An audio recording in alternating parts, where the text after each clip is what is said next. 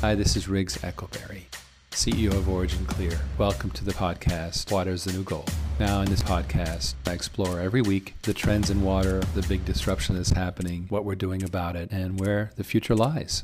It's quite interesting. Enjoy and stay subscribed. Well, good evening, everyone. Riggs here, and a pleasure catching up with you. So much stuff to talk about, and I don't know if you got a chance to look at my update of about three hours ago, but uh, pretty amazing. We got literally a microbrewery deal in three days flat, and that's that's shocking. Uh, we thought it was pretty good that Dan Early got it done in a month when he first started out with that brewery in Maine, but then another one of our good guys who I'll be introducing soon, um, went and got a Southern California brewery in those three days.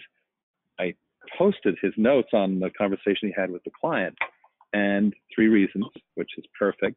The first reason being the quality of the MWS equipment, incredibly well designed, and that's Dan, to Dan Early's credit. And then the other thing was the cost you know, uh, systems for modular water are 5 to 15% cheaper on average. And finally, the water savings, and that's a big deal in California. We talk a lot about reusing water, but generally people have a back off from reusing water to drink, right? Toilet to tap, you've heard that term. So generally, there's not people are squeamish about that. There's no reason for it. All water is recycled water. It's been through everything many, many times in the history of the, the planet, and uh, but nonetheless, people are you know they're a little bit untrusting because who knows. So when we talk about reusing water for a brewery, we're generally talking about um, non-potable use. That is, you know, rinsing equipment and so forth. In fact, there's a very good report that that gets into it uh, by Water Online and it's called water reuse. And it, and it quantifies all these different uses as being roughly half of the total water that goes through things like sample chiller, initial vessel rinses, wastewater, the vacuum pump, the external bottle rinser, the brewhouse vessels, the fermentation vessels, packaging vessels, production filtration equipment, filtration vacuum pump, and boiler makeup. In, in this particular situation, we're using a total of about 76,000 gallons, and that's roughly half of the total water use. And it's, it's actually could be more, but that's after all of the inefficiencies. So even, so even if you're not thinking about reusing the water to make the beer, which people again are queasy about, you're still able to reuse about half the water. And that is a big win in California. You're going to save a couple hundred thousand dollars a year, perhaps. It, it adds up. And all depends, of course, on the size of the brewery. So that's a big deal. Now, uh, size of market. There's about 1,100 craft breweries in the south, Southwest, 900 in California alone. These are numbers from uh, the industry, from the client actually. Another 300 are in permitting stages. So there, literally 300 microbreweries are being permitted in these states to come into operation. And if you imagine a 20% penetration of this market, that is selling to one out of five, five of these at a cost of $70,000 you got yourself over $15 million in revenue. And if you imagine that you're doing about 40% cost of goods, that's about $8 million in profits at scale. So that's pretty darn good. What we're really talking about in California, there's a piece of California law called Title 22, which basically says you shall reuse your water. Well, there's all kinds of uses for water, and there's 40 specific uses for this, 20 specific uses for that, blah, blah, blah. But the bottom line is, is that people need to restart reusing their water. And in California, that's a law, and that is helping us tremendously. That was the brewery thing. And uh, that ran into the other piece of news today, which was actually happening over on the water chain side because Tom Marchesello, uh, who's our strategist over there, was at a uh, industry event and talking about the use of enterprise zones, which are an amazing piece of the Jobs Act that people don't realize exists, which is literally a way for the 2,800 most disadvantaged zip codes in America to be designated as free trade zones. And this is tied into the water chain concept. I won't get into that, but he happened to be at this conference And there was a track B, investing in the cannabis industry, and the moderator was Sherry Haskell, founder and CEO of Canna Angels LLC, Canna Angels, Cannabis Angels. And she said, according to Tom, that the number one issue for the U.S. cannabis industry is water. And she said that water rights and access to water and wastewater cleanup is the reason the industry cannot grow faster. It's literally, this is why the, you know, the industry is moving, is growing very, very fast, but the water, access to water and cl- cleaning it up is literally the gating factor on an entire industry, which, as we know, is on in a boom time. Now, just like we were getting into frack water cleanup, people would say, "How dare you be involved with fracking?" and so forth and so on. And we'd say, uh, "We don't have a position on fracking, but the water's dirty. So you guys, if you want to stop fracking, fine. But as long as people, people are fracking, then somebody's got to clean the stuff up." And that's our position on cannabis. We're, we're not. We have zero position on cannabis itself. That's for individuals to have for us, we're in the water industry. If people need clean water and they need to treat their water clean to be good citizens, that's where we're there for. So, cannabis, uh, uh, reason why I mentioned cannabis today is because it's a big deal. And it's extremely similar to cleaning up the leftover from processing the hops and the, the malts and so forth in the brewing process. Very, very similar effluent. And so that's really, really interesting we're we don't have any deal flow with regard to cannabis yet, and really, as I said in the CEO update, we are focusing on the breweries. Now, breweries are not the only thing we're doing, but this type of thing is breweries, and cannabis is to be seen. But my basic thought was that we can do really well in cannabis, and cannabis needs us. Okay, now the other piece of news that came across, which I mentioned on Money TV today, is that there's a new report from Raymond James that says it's very, very interesting. And it, it talks about how water scarcity is going global. Less than 3% of the Earth's total available water is fresh water, and this percentage is declining due to factors such as the draining of aquifers, et cetera, pollution, climate change, blah, blah, blah. And by the way, water technology is a way to adapt to climate change versus trying to do something about climate. But that's a whole different story. But the point is being that doing something about water helps us survive the process of less and less fresh water available in the world. Okay, now the reason I mention this is at the very end of the report it says water tech mergers and acquisition M&A, a very active space as befits a strategically important investment theme. And it says more than anything else under the clean tech umbrella, with the possible exception of solar, the water space is an undeniably hot space for M&A, mergers and acquisitions. Put another way, the water scarcity theme is becoming a quote crowded trade unquote, as can be seen from the amount of deal activity. Bearing in mind what we wrote earlier in this report, sellers comprise a diverse set of companies across the water value chain in a variety of geographies. Now, here's what's interesting about this the report, which is I'll be happy to provide, just email us at bizdev at originclear.com or invest at originclear.com. We'll provide the, the report. I mean, it's not a confidential report, but it's not public either, so I can't just post it. Anyway, so this report lays out the mergers and acquisition action, and it's all with companies that are $100 million or more. That's because a very large water company might have a billion dollar uh, mergers and acquisitions budget per year. Now, you're not going to spend a billion dollars by buying a bunch of $5 million companies. You're going to do it by buying a bunch, 10, $100 million companies, and your job's done for the year. So people tend to focus on the larger players. The, the, the much smaller players are generally ignored. And this is where our opportunity is. We showed when we acquired Progressive Water that we can be very, very good at acquiring a company, that we can execute, and that we can integrate. One of our signature policies is that we refuse to do heavy integration. We don't go in there and do what people call a chainsaw Dunlap, in the uh, name of the guy who pretty much destroyed a few companies. We, we don't destroy companies. What we try and do is to leave the guy or gal in charge of the company and just take away all the things they can't stand doing, like accounting and marketing and search engine optimization and so forth. So, you know, they don't like e-commerce, but they do like selling water systems. So anyway, the mergers and acquisition situation is wide open to us in the area of companies well below the $100 million range.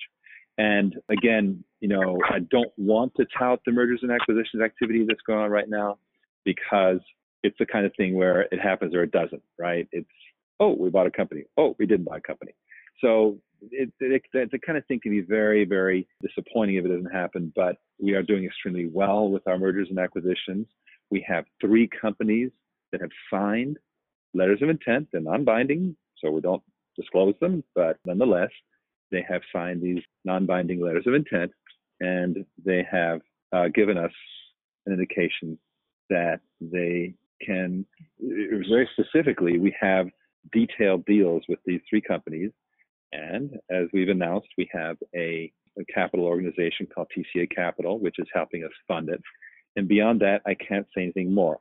But the only thing that I can say is that in the process of, of doing the due diligence, the um, the capital guys have discovered that this Texas is on fire. Right now, Texas, there's too many water projects going on. There's too much business. You know, one company we're talking to, normally a water company, service company will get one out of 10 of the deals they go after. They've been getting one out of two. There's so much business to be had that if you're any good, I don't know why this is, but Texas is on fire for business. I guess it's good times. Also, you know, regulations are are continuously increasing. People have to do more to handle their water. You know, municipal. Well, the other big big deal is that throughout the country, infrastructure is falling apart just from old age. So if you're doing infrastructure, uh, water infrastructure, then you're going to be very very busy these days. And the companies we run into have this huge amount of business because they are doing new water treatment plant, new infrastructure, new pipes, and so forth, trans- water transport, all that stuff. And so they're seeing way too much business, and they're having to be very picky. That's an interesting thing. Another thing that, that we learned, and this is anecdotal. I'm not giving to this as sworn sworn statement, but it's kind of a fun story. A few years ago, there was a lot of companies from the north that came into Texas to try and take away business. They were very aggressive, and uh, it was tough times because a lot of companies were trying to jump into the Texas market. That has largely subsided. The Texas market now is pretty much in the hands of the Texan companies that survived, such as the companies that we are talking to. We already have one, which is doing very, very well. Mark Stevens, Mike Jenkins, and their, the whole team at Progressive Water in McKinney, Texas, are doing an amazing job. A couple dozen of them, and and uh, when we went to set up Dan Early's modular water, we found that we didn't have to do a whole bunch of new engineers for Dan because the guys in McKinney, Texas were quite, quite competent for the job. It's no coincidence that more than one company that we are in talks with and potentially uh, acquiring is in Texas. It's a great place to operate, and I wouldn't be surprised if we didn't see a whole lot more. Now, part of what's driving all this is I don't know if you guys saw it, but the administration, I have it here, a report from Water Online dated October 24th. Trump signs historic water funding bill. This is the America's Water Infrastructure Act of 2018. And it's strange. We hear about everything. We hear about whatever noise. But we don't hear about these things, which are pretty darn good.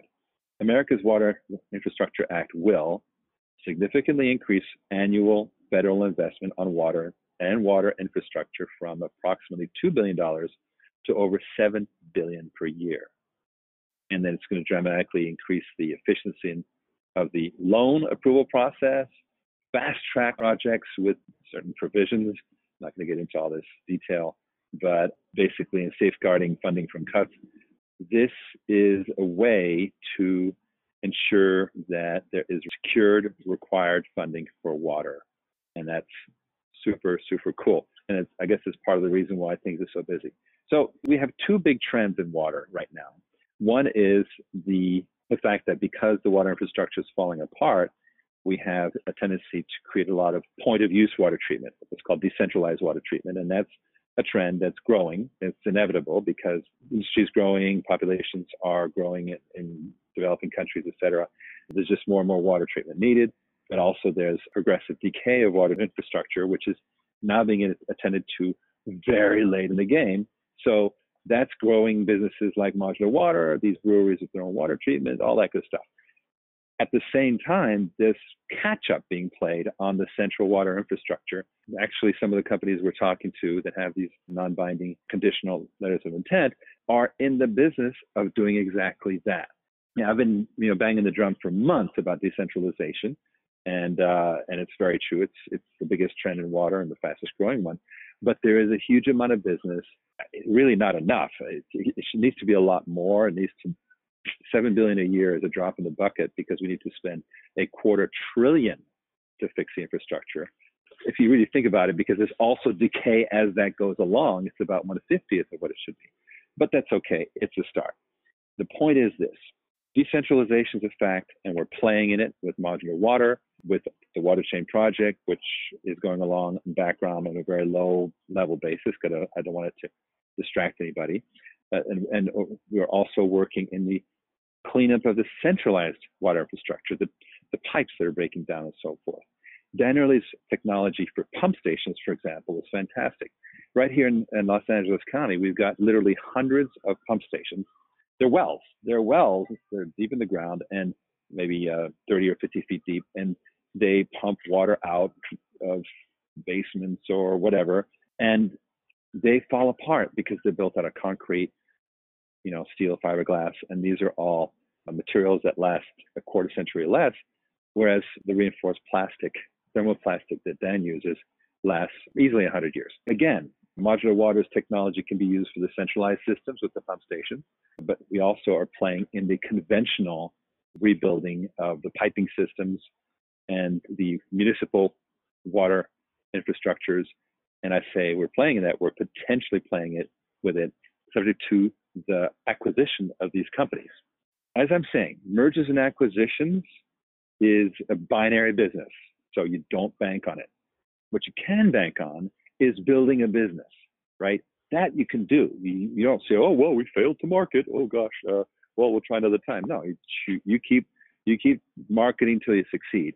So, and the important thing when you are marketing stuff is to realize what is working. And so when we saw that we were, we got a brewery back in July, August, and now we've delivered it very successfully. And I featured it on Money TV last week, a little video with that. And then we got one this week, literally three days after we talked to the client, we realized, wait a minute, this is hot. And so we're gearing up a major brewery vertical market attack with a whole marketing plan going after the, the trade groups and so forth and getting the word out and getting with the engineers when the things are still being permitted and so forth so we can sell a lot of these and that's what we're going to start doing with modular water is taking specific verticals knocking them down taking another vertical knock it down etc the brewery thing is very good because we have a lot of connections in it i'll get into that in a couple of weeks because there's, there's good reasons for it but we have great relationships in the microbrewery space and we're going to take full advantage. So you're going to hear a lot more about that. So we're racing towards the end of the year. It's now, you know, we're, gosh, it's really getting down to, to the wire here. I just want to remind everyone that we are in the middle of this final round of funding. The, the private placement that we've been working on that is so advantageous is wrapping up. I hope that you will work with Ken and Devin to who work on my behalf to get in and take advantage of this offer because it does end in a few days in December and you really must take full advantage. Devin is doing a wonderful job of reminding me what the numbers are uh, 323 939 6645. 323 939 6645. Ken is at 201, uh, that's extension 201, and Devin is at extension 116. Give them a call. Here's the situation we have enough things going on that I believe that we are going to be a very strong player in 2019. That's just how it is. We're playing so many notes on the keyboard that it's going to make music. It is already, and I think the volume is going to increase dramatically. And as we hit it on all cylinders, wow, I am mixing my metaphors. As we hit it on all cylinders, I think it's going to really dramatically you know, increase the volume of revenue. We're going to get into profits. We're going to dramatically improve our, our standing in a variety of ways that I'm not going to get into right now, but I will be talking about how we're going to build a very strong player. And so I really appreciate your support. And you can help us acquire these companies by investing in Origin Clear today. In my opinion, it's a good, stable investment because your investment is repaid and it's secured by our, our patents. And you get, you know, a good return on your money, but you get this wonderful grant of stock. So please consider it. Call up these gentlemen. They are there. Phones are standing by. So thank you all. It's been a pleasure talking this evening. As always, you can reply to any of my CEO updates and it will go into my inbox and I'll be happy to hear from you. Have a good evening. Stay warm and enjoy the holidays. I will be with you next week, so that'll probably be our last discussion before the holidays hit. Meanwhile, talk to Ken and Devin. Thank you and good night.